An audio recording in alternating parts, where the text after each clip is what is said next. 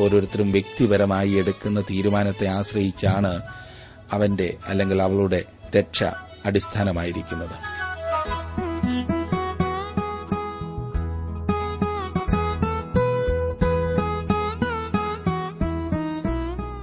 Trans World radio ഇന്ത്യയുടെ ജീവസന്ദേശ വചന പഠന പരിപാടിയിലേക്ക് സ്വാഗതം. ഇന്നും തിരുവചനം പഠിക്കുവാൻ നമുക്ക് ലഭിച്ച അവസരത്തിനായി ദൈവത്തിന് നന്ദി പറഞ്ഞുകൊണ്ട് നമുക്ക് പഠനം ആരംഭിക്കാം. ബ്രദർ ജോർജ് ഫിലിപ്പ് പഠിപ്പിക്കുന്നു. ശ്രദ്ധിച്ചാലും.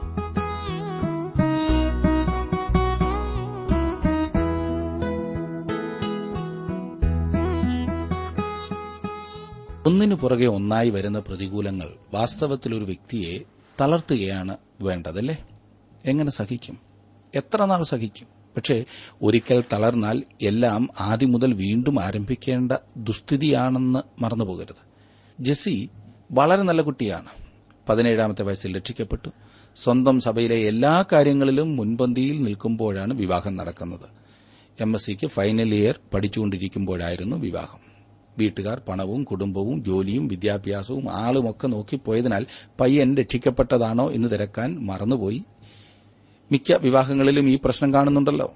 വിവാഹം കഴിഞ്ഞ ആദ്യ നാളുകളിൽ ജെസി ബൈബിൾ വായിക്കുകയും പ്രാർത്ഥിക്കുകയും ഒക്കെ ചെയ്യുമായിരുന്നു. ഭർത്താവിനോടും വീട്ടുകാരോടും ഒരു ദൈവപൈതലായി ജീവിക്കേണ്ടതിന്റെ ആവശ്യകതയെപ്പറ്റി പറയുമായിരുന്നു. പക്ഷേ ഭർത്താവിനോ വീട്ടുകാർക്കോ ആ കാര്യത്തിൽ ഒരു താൽപര്യവുമില്ലായിരുന്നു. ഈ വിഷയം പറഞ്ഞ് ജെസിയെ അവർ പരിഹസിക്കുവാൻ തുടങ്ങി. കുടുംബത്തിൽ പിറന്നവൾ അല്ല എന്നും മോശക്കാരത്തിയാണെന്നും എല്ലാം പറഞ്ഞു. ഭർത്താവ് അവളെ ഭീഷണിപ്പെടുത്തി.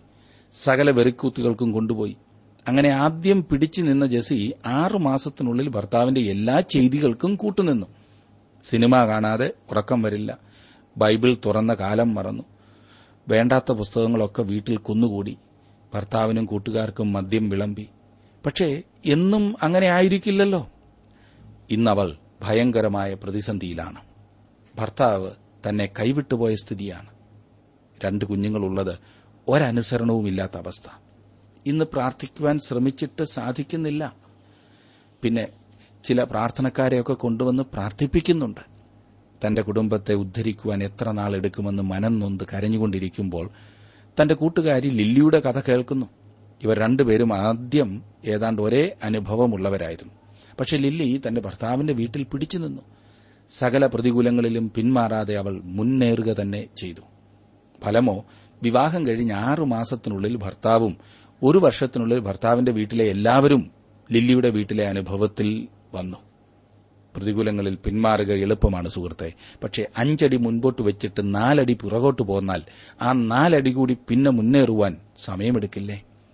പൌലോസിന്റെ ജീവിതത്തിൽ പീഡനം അവനെ പിൻപോട്ട് കൊണ്ടുപോയില്ല എന്ന് മാത്രമല്ല ശക്തമായി മുൻപോട്ട് നയിക്കുകയാണ് ചെയ്തത്.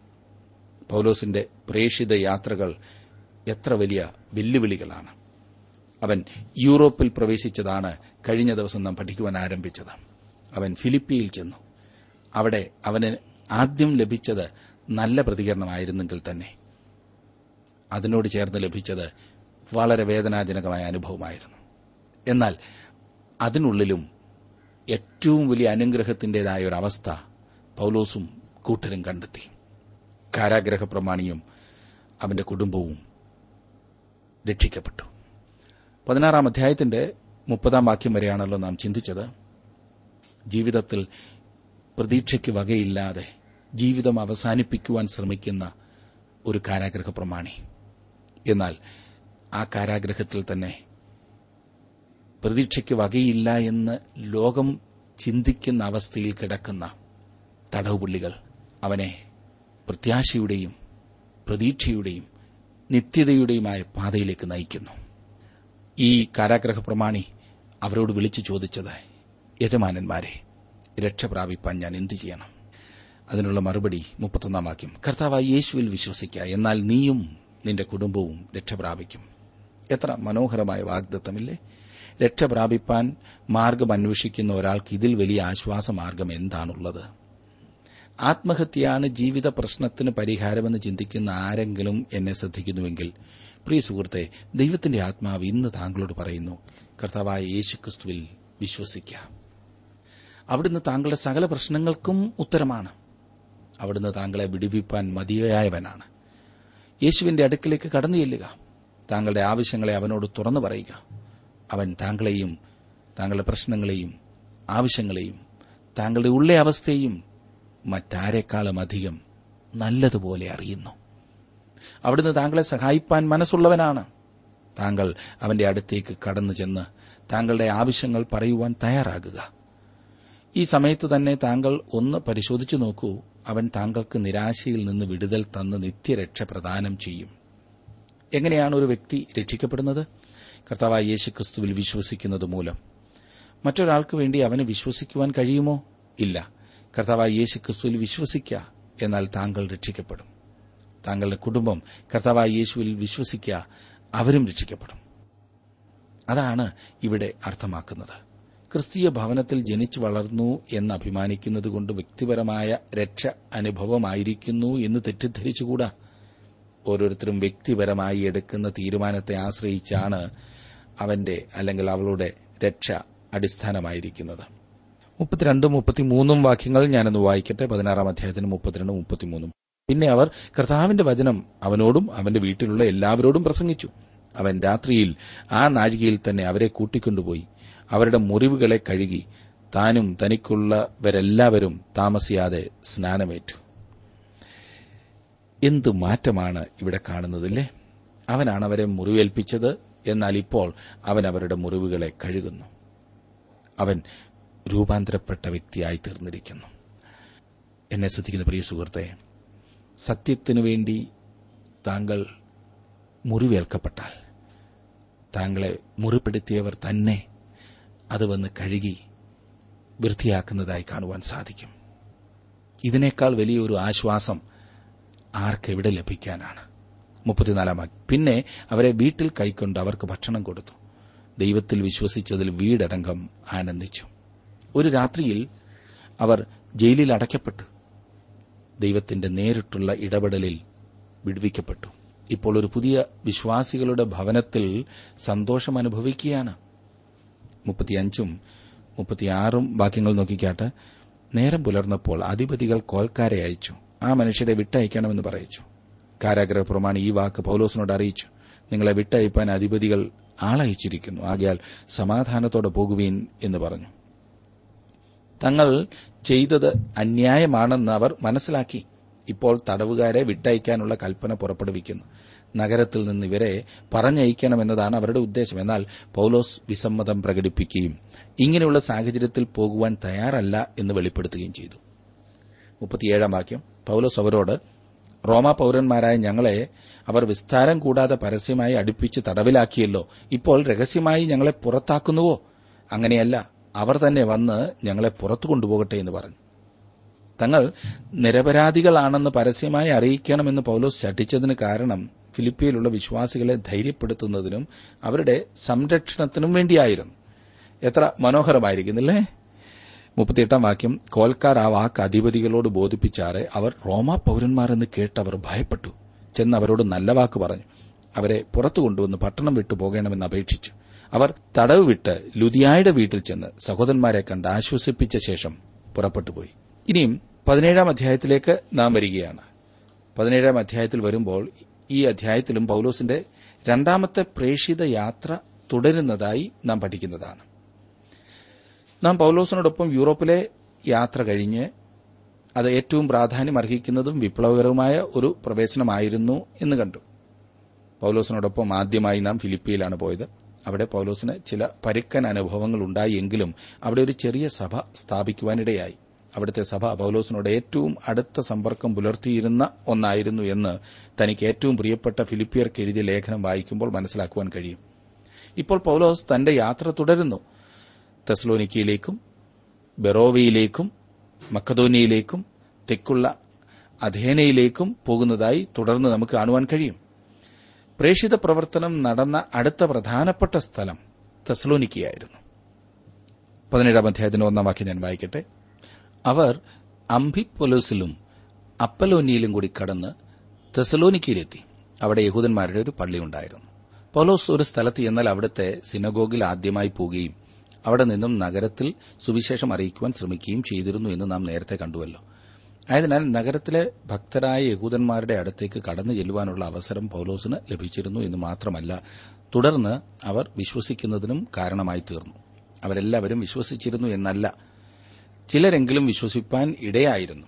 വാസ്തവത്തിൽ ഭൂരിഭാഗം യഹൂദന്മാരും അവനെ ത്യജിക്കുകയാണ് ചെയ്തിരുന്നത്.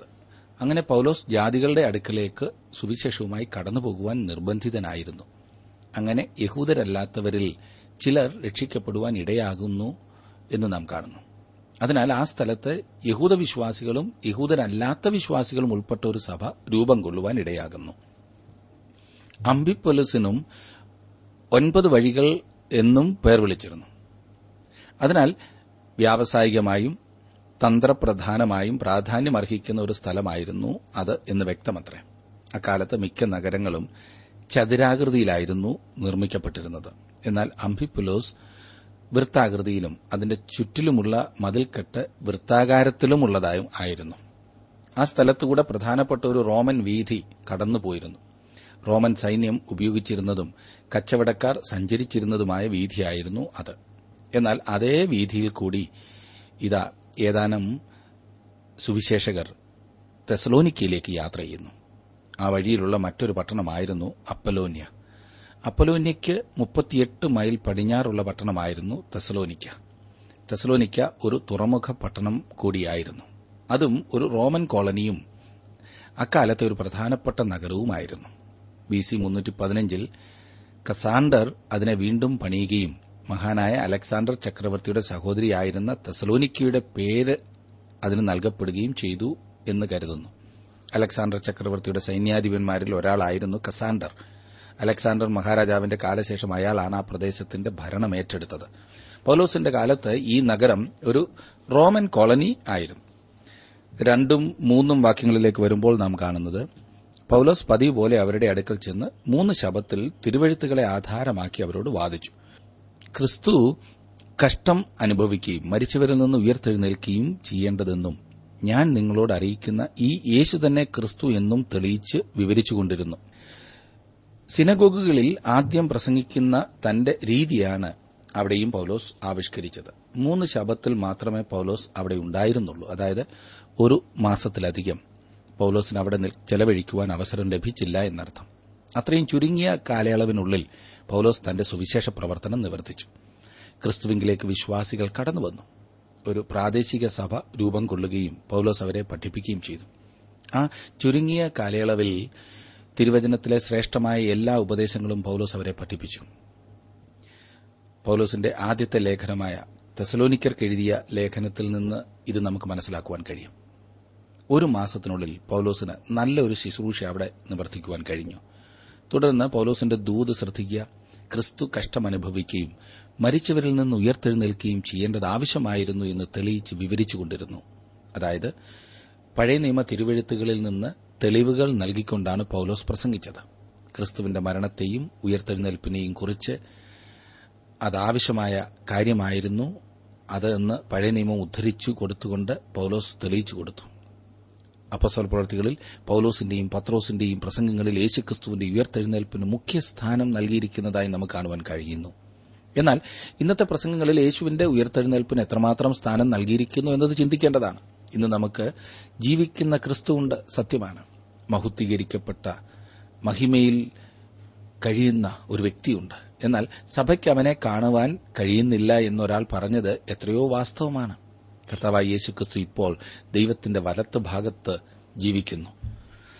ആ ജീവിക്കുന്ന യേശുക്രിസ്തുവുമായുള്ള താങ്കളുടെ ബന്ധം എങ്ങനെയിരിക്കുന്നു? അതാണ് പ്രധാനപ്പെട്ട കാര്യം. ഗലാത്തി ലേഖനത്തിൽ പൌലോസ് പ്രതിപാദിച്ചിരിക്കുന്ന ഏറ്റവും വലിയ വിഷയം അതത്രേ.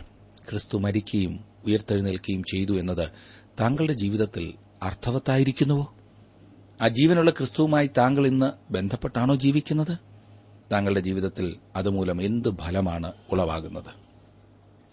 ഓരോ ഞായറാഴ്ചയും ഓരോ ഉയർപ്പ് ഞായറാഴ്ച ആയിരിക്കേണ്ടതാണ്.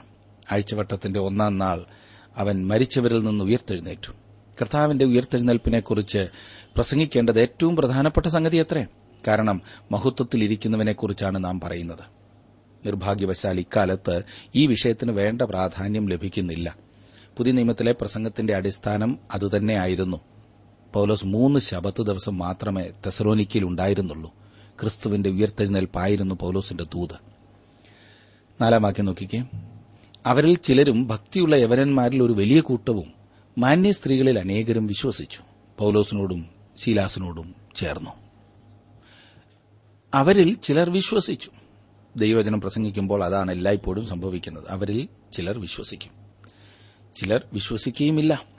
ന്യൂനപക്ഷം വിശ്വസിക്കും ഭൂരിപക്ഷം വിശ്വസിക്കുകയില്ല മാന്യ സ്ത്രീകളിൽ അനേകർ വിശ്വസിച്ചു എന്നത്ര ലൂക്കോസ് രേഖപ്പെടുത്തിയിരിക്കുന്നത്. എത്രയോ മനോഹരമായ കാര്യമാണിത്. അഞ്ചാം വാക്യം യഹൂദന്മാരോ അസൂയപ്പെട്ടു. മിനക്കെട്ട് നടക്കുന്ന ചില ദുഷ്ടന്മാരെ ചേർത്ത് പുരുഷാരത്തെ ഇളക്കി പട്ടണത്തിൽ കലഹമുണ്ടാക്കി. യാസോന്റെ വീട് വളഞ്ഞു. അവരെ ജനസമൂഹത്തിൽ കൊണ്ടുവരുവാൻ ശ്രമിച്ചു.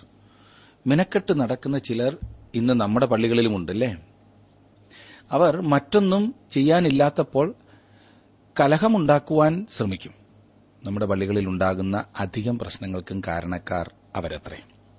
ഞാൻ ആരുടെയും പേര് പറഞ്ഞില്ല എന്നോർക്കണം. നിങ്ങൾക്കറിയാം അവരാരാണെന്ന്. ആറാം വാക്യം അവരെ കാണാഞ്ഞിട്ട് യാസോനെയും ചില സഹോദരന്മാരെയും നഗരാധിപന്മാരുടെ അടുക്കലേക്ക് ഇഴച്ചുകൊണ്ട് ഭൂലോകത്തെ കലഹിപ്പിച്ചവർ ഇവിടെയും എത്തി. ഭൂലോകത്തെ കീഴ്മേൽ മറിക്കുന്നവർ എന്ന വാക്കാണ് അവർ ഉപയോഗിച്ചത്. ഇത് അലങ്കാര ഭാഷയാണെന്ന് വിചാരിക്കേണ്ടതില്ല. അതായിരുന്നു വാസ്തവത്തിൽ അവർ അർത്ഥമാക്കിയത്. ക്രിസ്തീയ വിശ്വാസം റോമാ സാമ്രാജ്യത്തിൽ വ്യാപിച്ചപ്പോൾ അതൊരു വിപ്ലവം സൃഷ്ടിക്കുകയാണ് ചെയ്തത്. അതിന് വലിയ സ്വാധീന ശക്തി ഉണ്ടായിരുന്നു. തെറ്റായ രീതിയിലുള്ള വിപ്ലവമല്ലാതെ ഇന്ന് അധികം വിപ്ലവം നമുക്ക് കാണുവാൻ കഴിയുന്നില്ല. തിരുവചനത്തിലും യേശുക്രിസ്തുവിങ്കിലും മടങ്ങി വരുവാനുള്ള ഒരു വലിയ വിപ്ലവം ഇന്ന് നടക്കുന്നില്ല എന്നത് പരിതാപകരമായ സംഗതി അത്രേ ഇന്ന് ക്രിസ്തീയ വിശ്വാസം എന്ന് പറയുന്നത് അഭിനയ ജീവിതമായി തീർന്നിട്ടില്ലേ എന്ന് സംശയിക്കേണ്ടിയിരിക്കുന്നു. ജീവിക്കുന്ന ക്രിസ്തുവിങ്കിലേക്ക് മടങ്ങി വരേണ്ടത് ആവശ്യമായ കാര്യമത്രേ. ഏഴ് മുതൽ ഒൻപത് വരെയുള്ള വാക്യങ്ങളിൽ നാം കാണുന്നത് യാസോൻ അവരെ കൈക്കൊണ്ടും ഇരിക്കുന്നു. അവർ ഒക്കെയും യേശു എന്ന മറ്റൊരുവൻ രാജാവെന്ന് പറഞ്ഞുകൊണ്ട് കൈസരുടെ നിയമങ്ങൾക്ക് പ്രതികൂലമായി പ്രവർത്തിക്കുന്നു എന്ന് നിലവിളിച്ചു. ഇത് കേട്ടിട്ട് പുരുഷാരവും നഗരാധിപന്മാരും ഭ്രമിച്ചു. യാസോൻ മുതലായവരോട് ജാമ്യം വാങ്ങി. അവരെ വിട്ടയച്ചു. ഇത് ഒരു റോമൻ കോളനി ആയിരുന്നു എന്ന കാര്യം ഓർത്തിരിക്കേണ്ടതത്രേ കൈസരുടെ കൽപ്പന പ്രകാരമാണ് അവിടെ പ്രവർത്തിച്ചിരുന്നത്. പൌലോസിന്റെ ബെറോവയിലെ ശുശ്രൂഷയാണ് ഇനിയും നാം കാണുന്നത് പത്താം വാക്യം. സഹോദരന്മാർ ഉടനെ രാത്രിയിൽ തന്നെ പൌലോസിനെയും ശീലാസിനെയും ബെറോവയ്ക്ക് പറഞ്ഞയച്ചു. അവിടെ എത്തിയാറെ അവർ യഹൂദന്മാരുടെ പള്ളിയിൽ പോയി. ജീവിതത്തിൽ അടിക്കടിയായി ഉണ്ടാകുന്ന പ്രശ്നങ്ങൾ പൌലോസിനെ തണുപ്പിക്കുകയും പിന്തിരിപ്പിക്കുകയും ചെയ്യുമെന്ന് താങ്കൾ ചിന്തിച്ചേക്കാം. എന്നാൽ പൌലോസ് പിന്മാറുകയല്ല പ്രവർത്തനത്തിൽ മുന്നേറുകയാണ് ചെയ്തത്. അവൻ അവിടെ നിന്ന് സമുദ്രതീരത്തിനടുത്ത ബെറോവയിലേക്ക് പോയി. പതിനൊന്നാം വാക്യം. അവർ തെസലോനിക്കയിലുള്ളവരെക്കാൾ ഉത്തമന്മാരായിരുന്നു. അവർ വചനം പൂർണ ജാഗ്രതയോടെ കൈക്കൊണ്ടതല്ലാതെ അത് അങ്ങനെ തന്നെയോ എന്ന് ദിനംപ്രതി തിരുവെഴുത്തുകളെ പരിശോധിച്ചു പോന്നു. ഇവർ കൂടുതൽ ഉത്തമന്മാരായിരുന്നു എന്നിവിടെ പറഞ്ഞിരിക്കുന്നു. ബെറോവയിൽ ഒരു സഭ രൂപീകരിക്കപ്പെട്ടു. അവർ തിരുവചനം പരിശോധിക്കുന്നവരായിരുന്നു. ബെറോവയിലെ സഭയെക്കുറിച്ച് പിന്നീട് നമുക്ക് അധികമായിട്ടൊന്നും കേൾക്കുവാൻ കഴിയുന്നില്ല. ഒരു കാര്യം ശ്രദ്ധിക്കേണ്ടത് പീഡനം അധികമായിരുന്ന സ്ഥാനങ്ങളിലാണ് ഏറ്റവും ശക്തമായ സഭകൾ ഉടലെടുത്തത് എന്നതാണ്. ഇന്ന് നമ്മുടെ സഭകൾ നിർജീവമായിരിക്കുന്നതിന്റെ കാരണം തന്നെ അതിൽ നിന്നും മനസ്സിലാകുമല്ലോ. സഭയ്ക്ക് ഇന്ന് പീഡനമില്ല എന്നതാണ് മുഖ്യ പ്രശ്നം. ഇന്ന് സഭയ്ക്ക് സമൃദ്ധിയാണ്. ആദ്യ നൂറ്റാണ്ടിലെ അനുഭവം അതായിരുന്നില്ല. ബെറോവയിലെ ആളുകൾ ഉത്തമന്മാരായിരുന്നു എന്ന് പൌലോസ് പറയുവാൻ കാരണമെന്താണ് അവർ വചനം പൂർണ ജാഗ്രതയോടെ കൈക്കൊണ്ടു. പൌലോസും മറ്റും പ്രസംഗിക്കുന്നത് ശരിയോ എന്ന് അവർ തിരുവഴുത്തുകൾ പരിശോധിച്ചിരുന്നു. നാം ഇന്ന് വചനം കേൾക്കാറുണ്ട് എന്നാൽ തിരുവചനത്തെ പരിശോധിച്ച് പഠിക്കുവാനുള്ള അവസരം നാം എടുക്കുന്നുണ്ടോ? വചനം പഠിക്കുന്നുവെങ്കിൽ മാത്രമേ ആത്മീകമായി വളരുവാൻ സാധിക്കൂ. ബെറോവയിലെ വിശ്വാസികൾ നമുക്കൊരു മാതൃകയായിരിക്കട്ടെ. പന്ത്രണ്ടാം വാക്യത്തിൽ നാം കാണുന്നു അവരിൽ പലരും മാന്യരായ യവന സ്ത്രീകളിലും പുരുഷന്മാരിലും അനേകരും വിശ്വസിച്ചു. അനേകർ വിശ്വസിക്കുവാനിടയായി അതിൽ സ്ത്രീകളും പുരുഷന്മാരും ഉണ്ടായിരുന്നു എന്ന് നാം കാണുന്നു. പതിമൂന്നും പതിനാലും വാക്യങ്ങളിലേക്ക് വരുമ്പോൾ പൌലോസ് ബെറോവയിലും ദൈവവചനം അറിയിച്ചത് തെസലോനിക്കയിലെ യഹൂദന്മാർ അറിഞ്ഞു. അവിടെയും വന്ന് പുരുഷാരത്തെ ഇളക്കി ഭ്രമിപ്പിച്ചു. ഉടനെ സഹോദരന്മാർ പൌലോസിനെ സമുദ്രതീരത്തേക്ക് പറഞ്ഞയച്ചു. ഷീലാസും തിമത്തിയോസും അവിടെ തന്നെ പാർത്തു. തന്റെ കൂടെ ഉണ്ടായിരുന്ന സഹപ്രവർത്തകരെ കൂടാതെ പൌലോസ് തന്റെ യാത്ര തുടരുകയാണ് ചെയ്യുന്നത്. ഇനി നാം പതിനഞ്ചാം വാക്യത്തിലേക്ക് വരുമ്പോൾ അവിടെ കാണുന്നു പൌലോസിനോട് കൂടെ വഴിത്തുണ പോയവർ അവനെ അധേനയോളം കൊണ്ടുപോയി. ശീലാസും തിമത്യോസും കഴിയുന്ന വേഗത്തിൽ തന്റെ അടുക്കൽ വരണമെന്നുള്ള കൽപ്പന വാങ്ങി മടങ്ങിപ്പോന്നു. പൌലോസ് അധേനയിലേക്ക് പോകുന്നു. അവിടെ അവൻ ശീലാസിനെയും തിമത്യോസിനെയും കാത്തിരിക്കുന്നതാണ്. തെസ്ലോനിക്കയിലെയും ബെറോവയിലെയും വിശ്വാസികളെ നോക്കിയിട്ട് അധേനയിൽ എത്തുക എന്ന് പൌലോസ് അവരോട് പറഞ്ഞു കാണും. പതിനാറാം വാക്യം. അധേനയിൽ പൌലോസ് അവർക്കായി കാത്തിരിക്കുമ്പോൾ നഗരത്തിൽ ബിംബങ്ങൾ നിറഞ്ഞിരിക്കുന്നത് കണ്ട് മനസ്സിന് ചൂടുപിടിച്ചു. അധേന ലോകത്തിന്റെ സംസ്കാര കേന്ദ്രമായിരുന്നു. ഏതൻസ്. ഇന്ന് വളരെയധികം നാം കേൾക്കുന്നതായിട്ടുള്ള ഒരു സ്ഥലമാണല്ലോ ഏതൻസ്. അധേനയെക്കുറിച്ച് ഓർക്കുമ്പോൾ ഒരുവൻ അവിടുത്തെ സംസ്കാരത്തെക്കുറിച്ചാണ് ആദ്യം ചിന്തിക്കുക. ഒളിമ്പിക്സിന്റെ നാട്. ഇത്രയേറെ സംസ്കാര സമ്പന്നമായിരുന്നിട്ടും അത് വിഗ്രഹങ്ങളെ കൊണ്ട് നിറഞ്ഞ ഒരു പട്ടണമായിരുന്നു. പതിനേഴാം വാക്യത്തിൽ നാം കാണുന്നു അവൻ പള്ളിയിൽ വെച്ച് യഹൂദന്മാരോടും ദൈവഭക്തന്മാരോടും ചന്തസ്ഥലത്ത് ദിവസേന കണ്ടവരോടും സംഭാഷിച്ചു പോന്നു. പൗലോസ് ഒരു കൂടാരപ്പണിക്കാരനായിരുന്നു. അവൻ അധേനയിലായിരുന്നപ്പോൾ കൂടാരം വിൽക്കുവാനായി ചന്തയിൽ പോയിരുന്നു എന്നാണ് ഞാൻ ചിന്തിക്കുന്നത്. അവൻ കൂടാരം വിൽക്കുമ്പോഴും കർത്തവായ യേശുക്രിസ്തുവിനെക്കുറിച്ച് സംസാരിക്കുമായിരുന്നു. ആളുകൾ അവന്റെ സംസാരത്തിൽ താൽപര്യം പ്രകടിപ്പിക്കുവാൻ തുടങ്ങി. പതിനെട്ടാം വാക്യം. എപ്പിക്കൂര്യരും സ്തോയിക്കരും ആയ തത്വജ്ഞാനികളിൽ ചിലർ അവനോട് വാദിച്ചു ഈ വിടുവായൻ എന്തു പറയുവാൻ പോകുന്നു? എന്ന് ചിലരും അവൻ യേശുവിനെയും പുനരുദ്ധാനത്തെയും പ്രസംഗിക്കൊണ്ട് ഇവൻ അന്യദേവതകളെ എന്ന് തോന്നുന്നു എന്ന് മറ്റു ചിലരും പറഞ്ഞു. ജഡത്തിന്റെ ആഗ്രഹങ്ങൾ എന്തൊക്കെയായാലും അതിന് മതിയാവോളം ആസ്വദിക്കുവാൻ ഇട നൽകുക. അങ്ങനെ നിങ്ങൾക്ക് ജഡത്തെ അതിജീവിക്കുവാൻ കഴിയുമെന്നാണ് എപ്പിക്കൂരിയർ പഠിപ്പിച്ചിരുന്നത്. ഉദാഹരണമായി ഒരാൾക്ക് മദ്യം വേണമെന്നുണ്ടെങ്കിൽ അവന് ആവശ്യമുള്ളിടത്തോളം നൽകുക എന്നതായിരുന്നു അവരുടെ പ്രമാണം. എന്നാൽ അതിന് വിപരീതമായിട്ടായിരുന്നു സ്തോയിക്കർ ചിന്തിച്ചിരുന്നത്. ജഡം അഥവാ ശരീരത്തെ നിയന്ത്രണത്തിൽ കൊണ്ടുവരേണ്ടത് ആവശ്യമാണെന്നാണ് സ്തോയിക്കർ പഠിപ്പിച്ചിരുന്നത്. ജഡാഭിലാഷണങ്ങളിൽ നിന്നും ഒഴിഞ്ഞിരിക്കേണ്ടത് ആവശ്യമാണെന്ന് അവർ ഉപദേശിച്ചിരുന്നു. ഈ രണ്ട് കൂട്ടരും അതായത് എപ്പിക്കൂര്യരും സ്തോയിക്കരും പൌലോസിന് പറയുവാനുള്ളത് എന്താണെന്ന് കേൾക്കുവാൻ അവന്റെ അടുക്കൽ വന്നു. പൌലോസിന്റെ വിഷയങ്ങൾ അവർക്ക് പുതുമയുള്ളവയായിരുന്നു. യേശുവും ഉയർത്തെഴുന്നേൽപ്പിന്റെ ആവശ്യവുമെല്ലാം അവർക്ക് അന്യദേവതകളായിരുന്നു. പൌലോസ് പറഞ്ഞത് വെറും ബ്ലാബ്ല ആയിരുന്നു. തത്വജ്ഞാനിയായ പ്ലേറ്റോയിൽ നിന്നാണ് പൌലോസിന് തന്റെ ചിന്താഗതി ലഭിച്ചതെന്ന് ചിലർ പറയാറുണ്ട്. വാസ്തവത്തിൽ ശാരീരികമായ ഉയർത്തെഴുന്നേൽപ്പിൽ പൌലോസ് വിശ്വസിച്ചിരുന്നില്ലെന്നും പ്ലേറ്റോയുടെ രീതിയിലുള്ള ആത്മീയ ഉയർത്തെഴുന്നേൽപ്പിനാണ് വിശ്വസിച്ചിരുന്നത് എന്നും ആണ് ഈ പറയുന്ന ആളുകൾ വാദിക്കുന്നത്. ഒരു വ്യക്തിയുടെ സ്വാധീനം സമൂഹത്തിൽ തുടർന്നുകൊണ്ടുപോകുന്നത് ഇതാണ്. ഉദാഹരണം ഗാന്ധിജിയുടെ സ്വാധീനം ഇന്നും തുടരുന്നുവല്ലോ. അതാണ് മരണാനന്തര ജീവിതം. അങ്ങനെയുള്ള കാര്യങ്ങൾ ഇന്നും ചിലരിൽ നിന്ന് നാം കേൾക്കാറുണ്ട്. അത് പഴയ യവന തത്വചിന്തയിൽ നിന്നും ഉടലെടുത്ത ചിന്താഗതിയാണ്. എന്നാൽ യവന തത്വജ്ഞാനികൾക്ക് പൌലോസിനെ ശരിയായി മനസ്സിലാക്കുവാൻ കഴിഞ്ഞിരുന്നില്ല. പൌലോസിന്റെ ചിന്താഗതികൾ അവർക്ക് അഗാധമായിരുന്നു.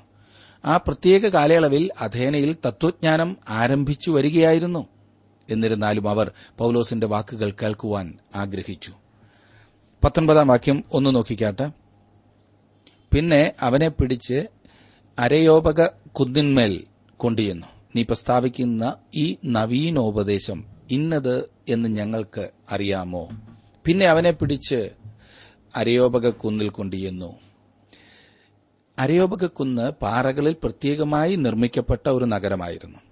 മനോഹരമായ കെട്ടിടങ്ങളുള്ള കാഴ്ചയ്ക്ക് വളരെ മനോഹരമെങ്കിലും വിഗ്രഹാരാധന കൊണ്ട് നിറഞ്ഞിരുന്നതായ ഒരു സ്ഥലം. ചന്ത സ്ഥലത്തു നിന്നും ഉയർന്ന ഒരു സ്ഥലമായിരുന്നു അത്. അവിടെ നിന്നുകൊണ്ട് സംസാരിക്കുന്നതിന് വേണ്ടി പൗലോസിനെ അവിടെ കൊണ്ടുവന്നു. നീ പ്രസ്താവിക്കുന്ന ഈ നവീനോപദേശം ഇന്നത് എന്ന് ഞങ്ങൾക്കറിയാമോ എന്ന് ഈ തത്വജ്ഞാനികൾ ചോദിക്കുന്നു. അതിനെക്കുറിച്ച് കൂടുതലായിട്ട് അറിയുവാൻ അവർക്ക് താൽപര്യമുണ്ട് അവർ പൂർണമായും അന്ധകാരത്തിലായിരുന്നു. അവർ ഗലാത്തിയിലും ഫിലിപ്പിയിലും തെസലോനിക്കയിലും ഉള്ളവരെക്കാൾ മോശമായ അവസ്ഥയിലായിരുന്നു. അതിന്റെ കാരണം എന്താണെന്നോ തങ്ങൾക്ക് ചിലതെല്ലാം അറിയാമെന്ന ചിന്തയായിരുന്നു അവർക്കുണ്ടായിരുന്നത്. ഈ അവസരത്തിൽ ഒരു കാര്യം കൂടി സൂചിപ്പിക്കട്ടെ. വിശ്വാസികൾ എന്ന് നടിക്കുന്നവരെ ക്രിസ്തുവിനു വേണ്ടി നേടുകയും ദൈവവചനം മനസ്സിലാക്കുകയും ചെയ്യുന്നതാണ് ഏറ്റവും വിഷമകരമായ കാര്യം. കാരണം അവർക്ക് അതിന്റെ ആവശ്യമില്ല എന്നത്രേ അവർ ചിന്തിക്കുന്നത്. സുവിശേഷം മറ്റു ചിലർക്ക് വേണ്ടിയുള്ളതാണെന്നത്രേ അവരുടെ ചിന്ത. തങ്ങൾക്കൊരു രക്ഷകനെ ആവശ്യമുണ്ടെന്ന വസ്തുത മനസ്സിലാക്കാത്തവരായ അനേകം സഭാംഗങ്ങൾ ഉണ്ട്. ഓരോ ദിവസവും വിശുദ്ധിയിൽ വളരേണ്ടതുണ്ട് എന്നവർ കരുതുന്നില്ല. ഇരുപതും ഇരുപത്തിയൊന്നും വാക്യങ്ങൾ കൂടി നമുക്കിന്ന് നോക്കാം. നീ ചില അപൂർവങ്ങളെ ഞങ്ങളുടെ ചെവിയിൽ കടത്തുന്നുവല്ലോ. അത് എന്ത് എന്നറിവാൻ ഞങ്ങൾ ആഗ്രഹിക്കുന്നു എന്ന് പറഞ്ഞു. എന്നാൽ അധേനർ ഒക്കെയും അവിടെ വന്നു പാർക്കുന്ന പരദേശികളും വല്ല പുതുമയും പറയുകയോ കേൾക്കുകയോ ചെയ്യുവാനല്ലാതെ മറ്റൊന്നിനും അവസരം ഉള്ളവരല്ല. അധേനക്കാർ നല്ല വാചകമടിക്കാരായിരുന്നു. അവർ പുതിയ ചിന്താഗതികളെക്കുറിച്ച് സംസാരിക്കുകയും പ്രചരിപ്പിക്കുകയും ചെയ്തിരുന്നു അത്രമാത്രം. എന്നാൽ അവർ ഒന്നും ചെയ്തിരുന്നില്ല. ഇന്നും മനുഷ്യജാതി ഇതുപോലെയുള്ള ഒരു അവസ്ഥാവിശേഷത്തിലാണ് നിലകൊള്ളുന്നത്. യാതൊന്നും അറിയാതിരിക്കെ തങ്ങൾക്ക് ചിലതെല്ലാം അറിയാമെന്നവർ കരുതുന്നു. സർവലോകത്തിലും ഏറ്റവും പ്രധാനപ്പെട്ട കാര്യം അവർക്കറിയില്ല. അധേനയിൽ പൌലോസ് പരാജയപ്പെട്ടു എന്ന് ചിലർ പറയാറുണ്ട്. എന്നാൽ പൌലോസിന്റെ പ്രസംഗങ്ങളിൽ ഉജ്ജ്വലത്തായ ഒന്നാണിതെന്നത്രേ എന്റെ വിശ്വാസം. അവനിവിടെ പ്രവർത്തിച്ചത് വളരെയധികം ഫലമുളവാക്കുന്ന ഒരു പ്രവർത്തനമായിരുന്നു. അത് കൂടുതലായി നാളെ നമുക്ക് ചിന്തിക്കാവുന്നതാണ്.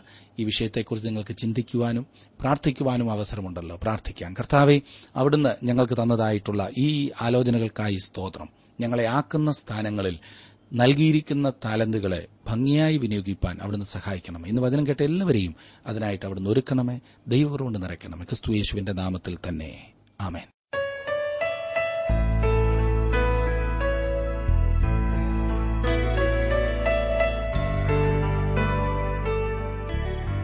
വിഷയവിഭജനം ആവശ്യമുള്ളവർ ഇന്ന് തന്നെ ഞങ്ങളുമായി ബന്ധപ്പെട്ടാലും. കൂടാതെ ഓഡിയോ സി ഡി തയ്യാറാകുന്നുണ്ട് ആഗ്രഹിക്കുന്നവർ ഞങ്ങളുടെ തിരുവല്ല ഓഫീസുമായി ബന്ധപ്പെട്ടാലും.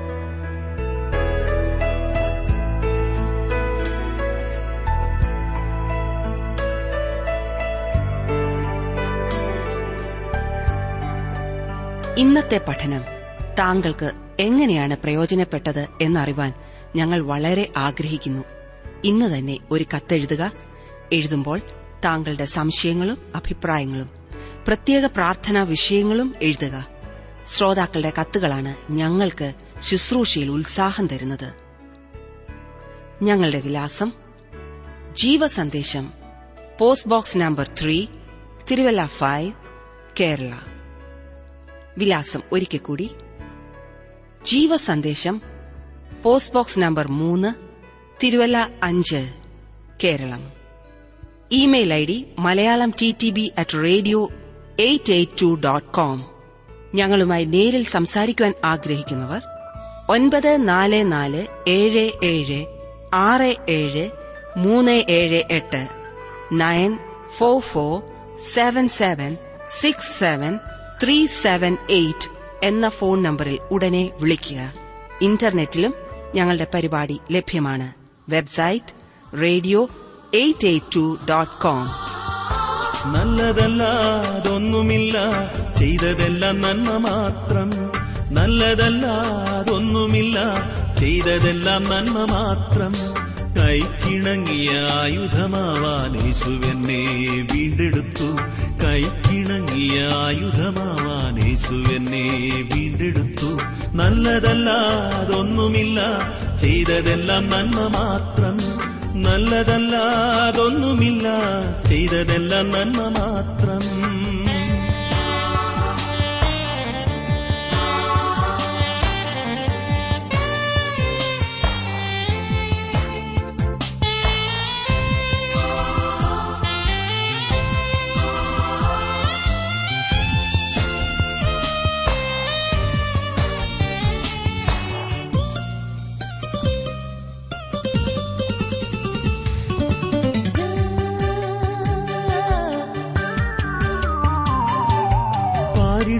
പരിശോധനകൾ ഏറുന്ന നേരമെന്റെ പാരിടത്തിൽ പരിശോധനകൾ ഏറുന്ന നേരമെന്റെ ഓമനപ്പേ ചൊല്ലിയെന്നെ എന്നെ ചേർക്കും ഓമനപ്പേർ ചൊല്ലിയെന്നെ മാറോടോ ചേർക്കും നാഥൻ.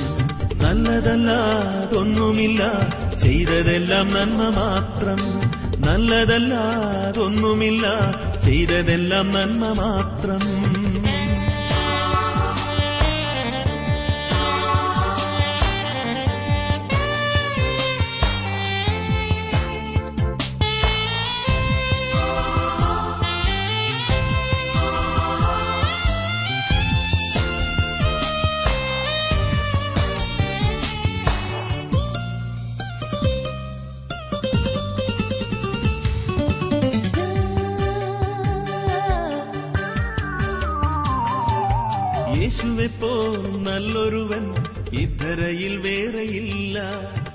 യേശുവെപ്പോ നല്ലൊരുവൻ.